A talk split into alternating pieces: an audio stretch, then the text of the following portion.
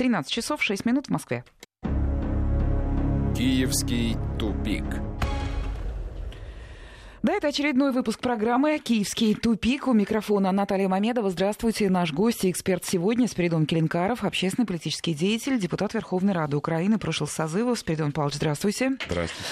Ну, хорошо известно нашей аудитории, поэтому как бы, да, давайте сразу без экивоков да. к последним новостям. В Киеве сегодня принимают высокого американского гостя, генсек НАТО Янс Столтенберг, собственной персоной. Вчера был в Одессе, а вот сейчас он уже в украинской столице проводит заседание, провел заседание комиссии Украины НАТО НАТО с участием, естественно, Зеленского.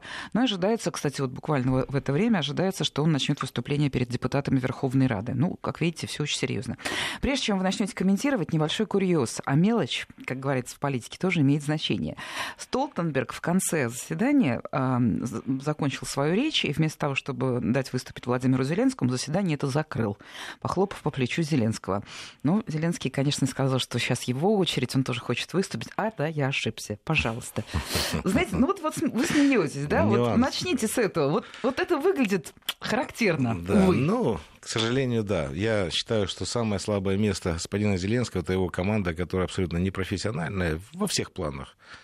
И в, в том числе и протокольная служба, очень много ляпов, как бы это, это не первый, я думаю, не последний ляп, поэтому я думаю, ему надо прежде всего делать выводы из тех ситуаций, в которых он так неловко себя чувствует. Да? Ну да, вот как-то вот... вот есть, есть такие это моменты. Это видео попало но, в Facebook. Но это, это, это не самое главное. Вы понимаете, в чем э, проблема? На мой взгляд, как раз э, действия НАТО, они мне абсолютно понятны и очевидны. Да? Очень удобно иметь страну, которая не является членом НАТО, но обязана выполнять все, что НАТО от нее требует при этом не нести никакой ответственности и не гарантировать безопасность этой страны. Эта ситуация будет продолжаться очень и очень долго. Я вообще считаю, что у Украины на самом деле нет абсолютно никаких перспектив вступления Украины в НАТО.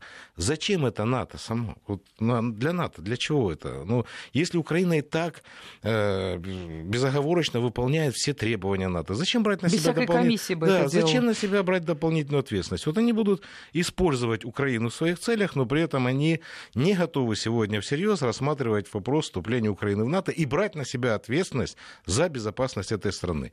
Если для стран, которые уже являются членами НАТО, это, ну, хотя бы формально, но прописаны э, и гарантирована какая-то безопасность, то для такой страны, как Украина, НАТО как раз это дестабилизирующий фактор в самой, внутри самой Украины. Когда нам говорят, что вот в результате там, последних пяти лет э, правления Порошенко сторонников э, вступления Украины в НАТО увеличилось там до 53%, там, 3%, э, ну, это mm-hmm. не совсем так, оно там где-то близко к 50, но не, не выше, чем 50%, во-первых, а во-вторых, ведь смотреть нужно не на эти цифры, а смотреть нужно внутри страны по регионам. А по регионам вопрос НАТО раскалывает Украину. Ровно Даже пополам. сейчас, Даже нет, сейчас. Я, я, признаться, такое ощущение, что НАТО Даже сейчас такая тема уже из прошлого. Подавляющее большинство э, граждан Украины, проживающих на востоке страны и на юге страны, категорически против вступления в НАТО. А подавляющее большинство Западной Украины за вступление в НАТО. Это очередная линия раскола, связанная с иллюзией. Или, там, ну, понимаете, невозможно э, э, вот, воевать да, за то, чего на самом деле, то, чему не суждено сбыться. Ведь даже то, что Украина вписала в Конституцию, хотя я считаю незаконно, это не конституционно, но тем не менее, э, вписали норму о том, что Украина стремится в НАТО, от этого безопасности внутри Украины больше не стало. Угу. Есть другие, возможно, способы, их нужно искать и находить другие способы э, гарантии безопасности Украины. Вы знаете, вот там заявлял Зеленский вот на этой встрече со Столтенбергом, что Украина заинтересована в сотрудничестве с Альянсом, дальше цитирую, для возобновления стабильности и безопасности в Черноморском регионе. А, вот тут вы видите какие-то ну, проблемы, тревожные сигналы. Черное море да. это и наша территория России, это и территория Украины и так далее. Э, я вижу желание НАТО контролировать, безусловно. Это нормально, кстати. Я, я ничего, как бы, ну, желание есть такое контролировать Черное море. Это вопрос их безопасности в том числе. Украина это без нормально. звука их туда пропустит. Но, но они, они уже их пропускают ну, они, туда, да, да. Уже но там, там, есть ограничения, там суда могут пребывать в течение там, 21 дня, и потом они должны покинуть э, акваторию Черного моря. Ну, они там ротации проводят, там одно судно зашло, там другое ушло и так далее. Но так или иначе они там находятся. Э, ну, я не думаю, что вот со сменой власти возможны какие-то очередные провокации, там, сродни, допустим, керченской провокации, которую затеял господин Порошенко, потому что у него была э, цель совершенно другая, не имеющая отношения ни к вопросам безопасности Украины. У него была цель спровоцировать этот конфликт и ввести в Украине военное положение. Он понимал, что может проиграть выборы. Вот э, исключительно с этим было связано. Я не вижу сегодня у Зеленского желания провоцировать какие-то дополнительные дополнительные конфликты там в акватории Черного моря, я думаю, что этого в ближайшее время, ну, по крайней мере, э, не предвидится. Скорее всего, даже возможно, что это какой-то плановый визит Столтенберга. В конце концов, эта комиссия... На, НАТО каждый год да, проводит у нас ведь учения она же там разные. как да, бы там, да, они, они, они каждый произносят. год проводят там сибризы там, и все такое прочее, но э, я не думаю, что это как-то серьезно обострит э, там, отношения НАТО с Россией, там, или там, Украина будет провоцировать какие-то конфликты на Черном море. Я я не вижу пока такой Ну, посмотрим. Визит продолжается, да, будет нет. какой итог, Столтенберг скажет, а мы, собственно, да, да. разберем на запчасти это высказывание. А, давайте поговорим о том, что ну, сейчас действительно, по крайней мере, точно представляется наиболее важным и существенным, это развод сил а, в Золотом и Петровском. Уж как это было сделано, а, ладно, но тем не менее, все-таки, ну, ну, как бы состоялось, да? Вот прокомментируйте, да. пожалуйста, уверена, что вы следили очень внимательно. Это серьезная тема, э, Донбасс, э, в конце концов, ну, первые, ну, пусть еще очень такие малые, но мирные шаги. Мы не будем по деталям все это разбирать. Я еще вот в момент обострения конфликта там с националистами я сказал, что в любом случае разведение сил и средств будет, будет. Э, в Золотом и в Петровском, потому что это, ну, по большому счету, это чисто технический вопрос. Это не вопрос там политический или там... Ну, если он чисто технический, технически, но посмотрите, ну, смотрите с третьей, с четвертой попытки. В 2016 году, ну для понимания, в 2016 году там были разведены войска. Вот именно в этих, в этих угу. пунктах были разведены войска. Как они там появились снова? Это было после ре- реализации стратегии малых скачков, так называемых, да, помните, Аваков озвучивал там. Угу.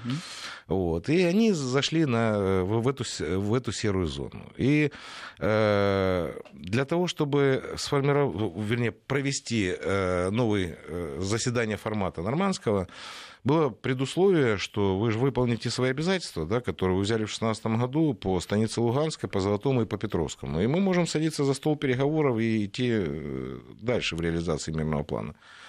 Казалось бы, плевый вопрос, да, ну, ну, с точки зрения военной, Золотой и Петровской не представляют абсолютно никакого там, стратегических высот там нет. Там э, с точки зрения военной они абсолютно неинтересны. Тем более, я же говорю, уже э, разведение войск там было.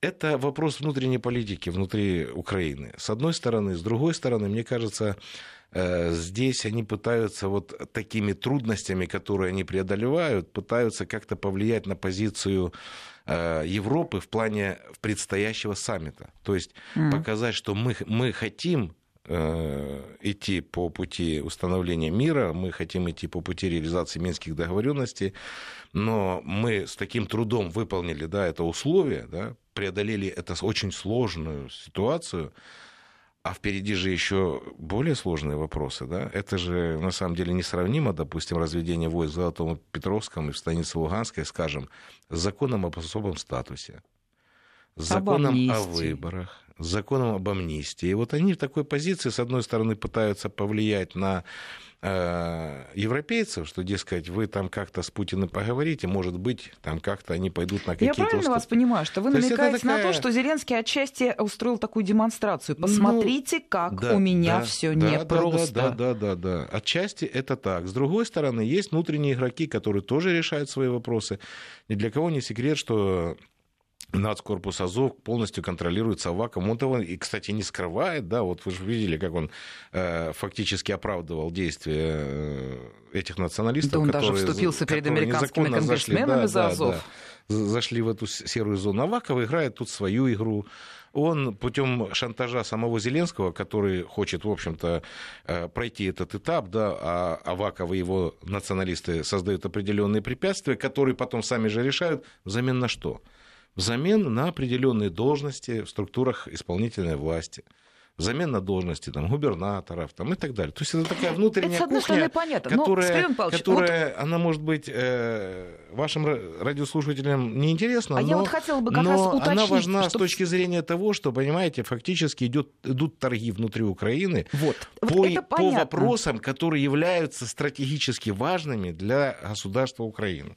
Вот, вот очень многие эксперты, уважаемые нами, говорят подобные вещи, и мы, в общем, даже уже привыкли, но вот иногда возникает такой, знаете, совершенно детский вопрос. Ну что, Аваков, Гудвин, великий и ужасный? В конце концов, кому на Украине подчиняются вооруженные силы Украины? Не полиция, не эти нацбаты, а вооруженные силы. Ведь президенту, да, ну да. мог же он отдать Смотрите, указ и выбить оттуда националистов. Разъясните. В Украине не все так просто. Вообще не нужно оценивать э, украинских политиков через призму интересов государства Украины. Их нужно оценивать через призму их политических, экономических интересов. Потому что все они, все ключевые э, фигуры на должностях министров и так далее, представляют те или иные финансово-промышленные группы. Вот смотрите, вы затронули вопрос по силовикам. Вот что я вижу сегодня, да? Вот с одной стороны мы видим вроде бы победа Зеленского 73%, да, формируя власть, э, выстраивая вертикали вперед. Но не получилось же. Почему? Потому что силовые структуры сегодня, прокуратура полностью, вот я подчеркиваю, полностью, начиная от генерального прокурора, заканчивая всеми его заместителями, это люди Пинчука. Это люди, которые э, ориентированы на одного из украинских олигархов, они стали временщиками с приходом а, Зеленского или их нет, позиции я думаю, не он тоже, он тоже один из бенефициаров победы Зеленского. Он попросил себе вот этот кусок, да, силовиков. Ага. Дальше. Аваков и Коломойский – это МВД, да, это Аваков, который остался министром внутренних дел. А можно задать вопрос, а почему он остался? А, да, я забыл. Аваков же остался, потому что он обеспечил честные выборы. А можно нескромный вопрос? А вообще, будучи министром внутренних дел, он обязан был это сделать, как министр внутренних дел или нет? Да, обязан был. Но он это сделал взамен на определенные политические преференции. Ну, так и хочется сказать, это себя. же Украина. Это Украина, да. Вот так оно все работает. Что осталось у Зеленского? У Зеленского осталась служба безопасности и формально армия. Армия, которая была сформирована при Порошенко и в которой нужно еще провести кадровые изменения для того, чтобы взять под полный контроль армию армию. То есть он еще в полной мере даже армию не контролирует, по большому счету. А да? Кому тогда подчиняется ну, вот, вот, армия? Вот, Генералы? Нет, там... она, она формально она подчиняется, конечно, президенту. Президент, конечно. И министр внутренних дел формально должен исполнять свои обязанности, исходя из законодательства Украины. Но это же Украина. У нас все немножко по-другому. Понимаете? Я еще раз говорю, не нужно оценивать деятельность принятия тех или иных решений чиновниками высшего уровня, исходя из интересов страны, потому что это вторично. А первично это интересы тех финансово-промышленных групп, которые их назначили на эти должности. Поэтому, когда пришел генеральный прокурор, здесь я вижу, а здесь не вижу, потому что здесь свой, а там чужой. Этого нужно, допустим, загнать, а этого нужно отпустить.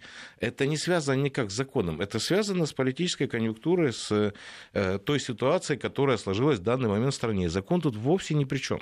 Вы а можете ничего вот... не совершать, но попасть под жернова силовиков, причем элементарно только потому, что вы, вы являетесь их, допустим, политическими оппонентами. Это же происходило не раз. Вот так вот в истинном свете, вот без всяких прикрас, эту ситуацию понимают европейцы, как думаете? Нет, я нет? думаю, нет. Ну, они особо особо и не вникают на самом деле. А что их не устраивает? Вот скажите, что европейцев не устраивает? Все, что им нужно, Украина выполняет через э, требования. Ну как что или... не устраивает? Нет, Они бы, наверное, объясню, хотели, объясню, чтобы был смотрите, мир, порядок, через... сняли санкции нет, с России, да, начали торговать. Кому нужен мир, порядок? Э, через э, натовские структуры они полностью контролируют и требуют выполнения всех, э, всех своих требований взамен на мифическое вступление Украины в НАТО. Украина все это выполняет. В экономическом плане им нужен лес, они в аккурат все там рубают без зазрения совести, Карпаты вывозят, все, что нужно, они делают. Все требования, которые есть к Украине, она выполняет. А что, что не устраивает Европу? Если кто-то наивно полагает, что там сидят в Германии, или там во Франции, или там в Восточной где-то Европе, сидят люди и думают, господи, как же плохо живут украинцы, надо им помочь. Да каждый руководствуется своими интересами. И все, ни больше, ни меньше. Это, это, это геополитика, она вообще вещь циничная, она не любит быстрых решений, но никто и никуда не торопится. Вот оно ну, ну, двигается так, ну и двигается.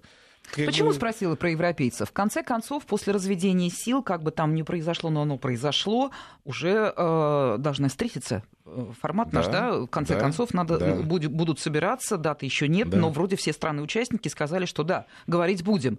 Вот каким будет этот разговор? Тут уже вы, конечно, можете только прогнозировать. Знаете, очень, очень сложно мне сказать, каким будет разговор. Я не понимаю вообще стремления Зеленского э, в нормандский формат, потому что там предстоит очень серьезная э, работа, которую нужно выполнить Украине для того, чтобы реализовать те договоренности, которые были достигнуты ранее.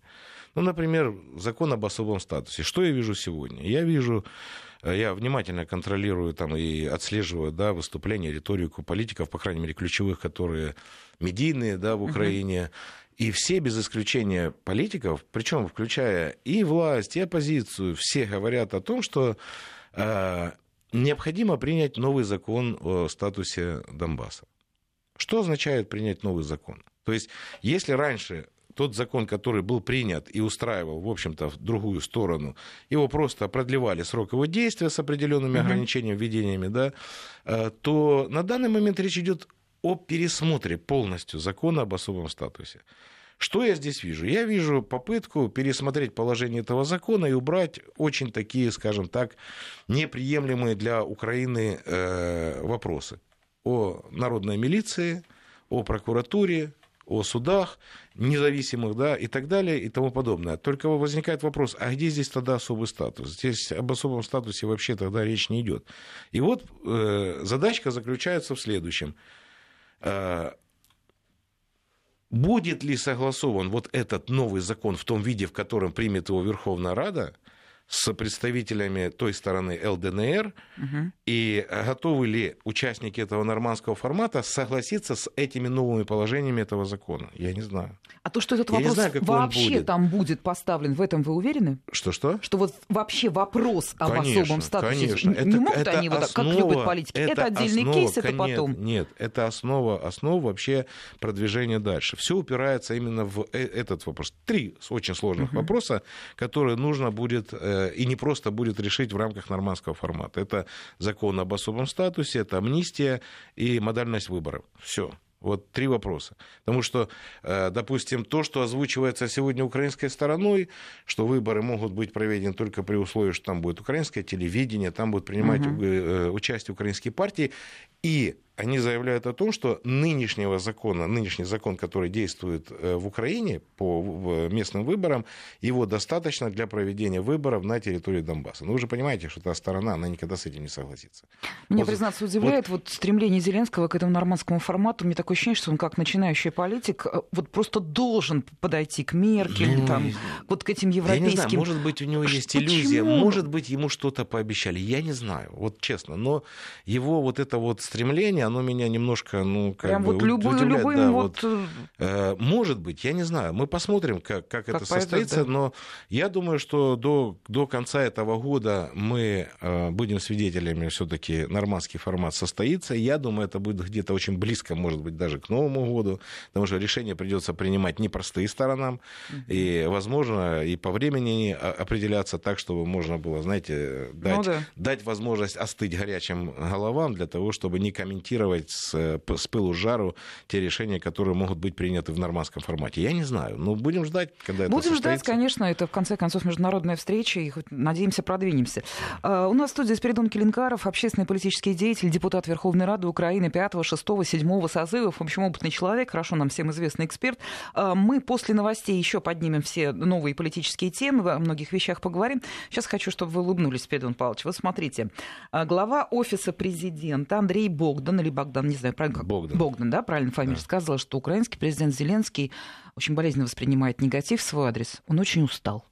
Очень много всего в соцсетях, выливается mm, на да, него, средства да. массовой информации, болезненно воспринимает, и, мол, советую ему перестань читать Facebook, перестань читать интернет, mm, отдохни да. от всего и так далее. Давай мы тебя окунем, О, окунем началось, в теплую да. ванну, да, и будем тебе рассказывать, что ты должен делать. Я думаю, что при всех сложностях он должен был понимать, когда он шел на пост президента, что так будет. Да, он не 100-долларовая купюра, чтобы его любить. Да, он президент, который обязан принимать решения, которые являются далеко не популярными, но они крайне необходимы для выхода из той или иной ситуации. Это, это, его, это его крест, поэтому тут уже никуда от этого не денешься. А у вас То, есть он... чувство, что Зеленского, правда, сильно ну, заклевали? Ну, конечно, для него, понимаете, это же совершенно новая сфера, тем более диаметрально противоположная, понимаете. Там, будучи актером, он был всеми любим, он был всеми почитаем. Все-таки актеры это люди такие, знаете, душевные, они там, э, для них это очень важно, почему там часть зала мне не аплодировала, да, почему часть зала не восприняла эту шутку, там, для них же это целая трагедия, они очень ранимые люди. Вот. Поэтому он, он оказался в совершенно новой ситуации. Для него это совершенно новая ситуация. А вот смотрите, Богдан Я понимаю, пишет... что ему тяжело, но... Смотрите, Богдан пишет, очень он старается, Зеленский, все время куда-то ездит. Да, У него да. очень много международных встреч такого уровня, что Порошенко и не снилось. Он очень популярный уже в мире человек. Да. Ну, как минимум, да. преувеличивать. Ну, вы знаете, пусть даже, пусть даже это и не так, но я вам хочу сказать, что проблема здесь не только в Зеленском. Потому что Зеленский, по большому счету, президент, который держит очень высокий уровень рейтинга, что позволяет его команде реализовывать любые проекты на территории Украины. Только беда в том, что команды-то нет. Понимаете? Когда ты пишешь команду на коленках, вот на коленках и будешь управлять. Когда ты собираешь туда людей, которые не разделяют твоих политических взглядов, это абсолютно случайные люди, которых даже ты не знаешь, и которые даже с тобой не знакомы, и у, кого, у которых нет абсолютно никакой политической биографии, ты их заводишь в парламент, ты их сажаешь в Кабмин, они ездят там на самокатах. Все это, конечно, для этих людей прекрасно и хорошо. Это карьерный рост, это лифт. Но ты же не лифтер, да, что просто там людей отправлять туда и обратно, да? Твоя задача совершенно другая. Вот. Ты, ты должен управлять всеми процессами. А если у тебя такая слабая команда, и у тебя нет понимания того, что это твое самое слабое место, то ты обречен. Нужно с этим что-то делать. И Но весь нужно искать, в том, что еще внутри, нужно искать, я понимаю, проблемы. я понимаю, он хочет, он хочет иметь на ключевых позициях преданных людей. Я это тоже могу понять. Но нельзя же, чтобы твои преданные люди подбирали под себя преданных людей. Ты хотя бы их ограничь в этом. Хотя бы им, им э, поставь стоп, стоп-сигнал, да, что, ребята, там должны работать профессионалы. Я хочу контролировать вот эту, вот эту, вот эту сферу, но там должны работать профессионалы. Не кумовья, да. не сватовья, не 95-й квартал, а профессионалы. Иначе, я еще раз говорю, это будет очень-очень проблематично для него. Ставим запятую, продолжим после новостей. Это «Киевский тупик». С нами Спиридон Келенкаров. «Киевский тупик». Продолжаем разговор. Сегодня украинские события, украинские новости комментирует Спиридон Келенкаров. Ну и сейчас, конечно, мы не могли обойтись без разговора о приватизации, о распродаже госсобственности Украины. Президент Зеленский подписал очередной указ. Вот тут вот э, помогите разобраться. Собственно, приватизационный план-то и еще у Порошенко были. А, Они вот... были у всех правительств, я вас удивлю. Вот, вот все так. правительства закладывали Чем в бюджет. Чем Зеленский-то отличился? Все получается? правительства закладывали в бюджет э, план по приватизации и все правительства без исключения, там, по-моему, один раз было это, когда фонд госимущества возглавлял Чечетов, они там превысили, да, там э, план. А все остальные, ну, фактически не выполняли. То есть сама идея того, что давайте мы все отдадим под приватизацию, она кажется очень простой. Ну что там, есть предприятие, давайте продадим. А когда инвесторы садятся считать, а, они так, знаете, посчитали и заплакали. То есть это что же такой вопрос, да, цена этого предприятия, раз это сейчас в этих условиях, когда цены упали, да, потому что у нас война в стране, потому что экономический кризис и так далее, возможно, какие-то объекты удастся им э, реализовать, возможно. Вот. Э, но это, это будут, во-первых, копейки, и они никак не спасут бюджет Украины, да, и э, никак не усилят финансовые возможности нашей страны. А с другой стороны, мы можем безвозвратно эти предприятия потерять, потому что не факт, что те, кто будут приобретать эти предприятия, они намерены будут их развивать. У нас часто за все, все эти годы независимости мы сталкивались с ситуацией, когда предприятие приватизируется, и потом банкротится, идет под нож, и фактически э, это, скажем так, происки конкурентов, да, которые не хотят, чтобы эти предприятия были, и таким образом заходят на украинские рынки, убивая отечественного того же производителя. И такое может быть. Просто когда ты занимаешься этими вопросами, нужно, нужно четко просчитывать, да, вот что ты хочешь достичь через э, принятие такого решения. Да? Ты хочешь поднять предприятие, создать новые рабочие места или просто подыграть своим экономическим противникам, которые могут этой ситуацией воспользоваться.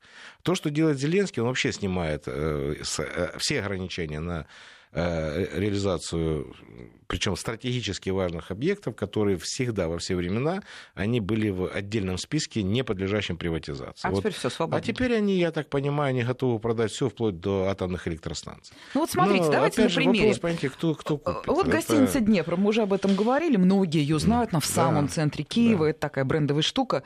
В принципе, это нормальная коммерческая история. Ну, Почему бы не да, продать гостиницу? Да, ну, ну что такого? Я, я ничего, как раз в продаже гостиницы, я ничего страшного не вижу. Тут вопрос, кто ее купит. Тут же еще вопрос цены и окупаемости этого проекта. Она уже да? на торгах, да. пока неизвестно. Ну, в Украине, в Украине кто, кто очень желает. много людей, у которых очень много дурных денег, поэтому, возможно, кто-то кто эту гостиницу купит.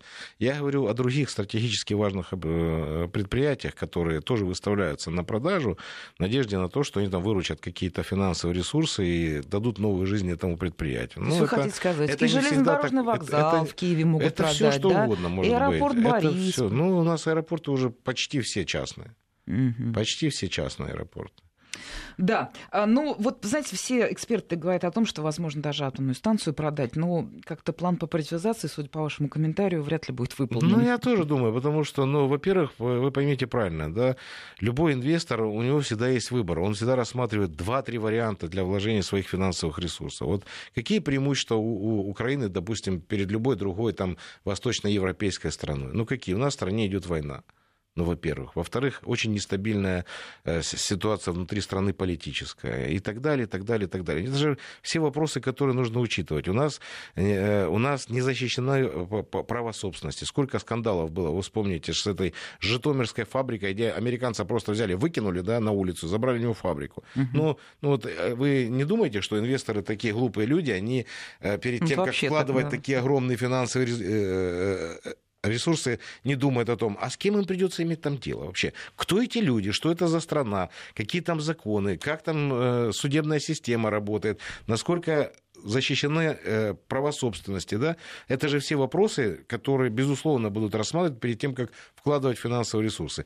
В том-то и вся беда, что если и купит кто-то, то за даром и э, это будет, обязательно будет, я так думаю, украинец, который вывел в свое время деньги из Украины в офшор и заведет оттуда от иностранной компании. Эта история уже 28 лет, э, эти схемы давно всем известны, поэтому у нас инвесторы, как правило, с Кипра, да, там вот они там все киприоты сидят и только дело, что вкладывают там э, финансовые ресурсы в Украину. У нас вообще, вот э, многие не, не понимают, но э, за все время вот, независимости Украина держалась на двух китах. Да, вот я скажу странные, может быть, вещи, да, но это, это правда.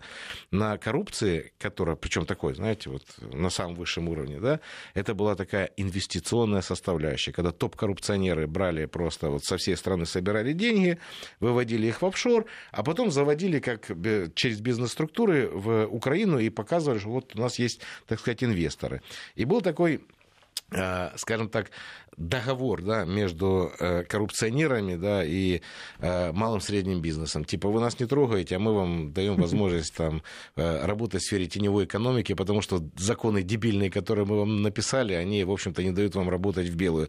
Но вы все равно там вот меленьких наших коррупционеров там на местах подкармливаете, чтобы они тоже там претензий не имели. Ну, не может так существовать страна, понимаете? И сейчас вот происходит ломка. Вот на данный момент, мне кажется, вот сейчас как раз происходит ломка, уже есть понимание того, что эта история была как бы интересна на определенный период времени. А сегодня она уже не работает. Сегодня уже э, территория кормления настолько сузилась, да, что приходится, приходится как-то либо кого-то от корыта отодвигать, либо думать, а что вообще дальше со всем этим делать. Потому что, ну, такая непростая история. Хочу повторить те выражения, которые вот Спиридон Келенкаров, я считаю, что просто мастерски, да, территория кормления, это, это великолепно, топ-коррупционеры. Вот вам опять обратная связь, причем пишут украинцы, и мы давно знаем, что нас там слушают. Добавлю юмора, пишет наш слушатель, самое стратегическое предприятие Укрспирт да, хотят получить да. не менее 5 миллиардов гривен. Да, хотят получить не менее 5, продадут за 2, Вот, и купит, как... Вот я даже не сомневаюсь в том, что это предприятие обязательно купит украинское, которое очень близок к команде президента. Вот у меня даже сомнений нет, потому что это один из самых лакомых кусочков, которые можно вообще оторвать. Это, на мой взгляд, стратегически важно, это сверхдоходный бизнес, да, который дает колоссальные финансовые прибыли. Поэтому никто его ни, ни, никому из иностранцев не отдаст. Это пропишут так условия конкурса, что должен родиться вот в таком селе, вот понимаете, должен быть выходец из вот, вот этого района. Потому что это старая история. Как ну, понятно, обложат со всех сторон. Как, да. как прописывать условия конкурса, все прекрасно знают для того, чтобы это предприятие попало тому или иному э, участнику этого Ну и давайте подзамываться вот о чем. Вы уже сами произнесли слово «ломка», что вы наблюдаете некие вот такие переломные моменты или хотя бы их предвестники.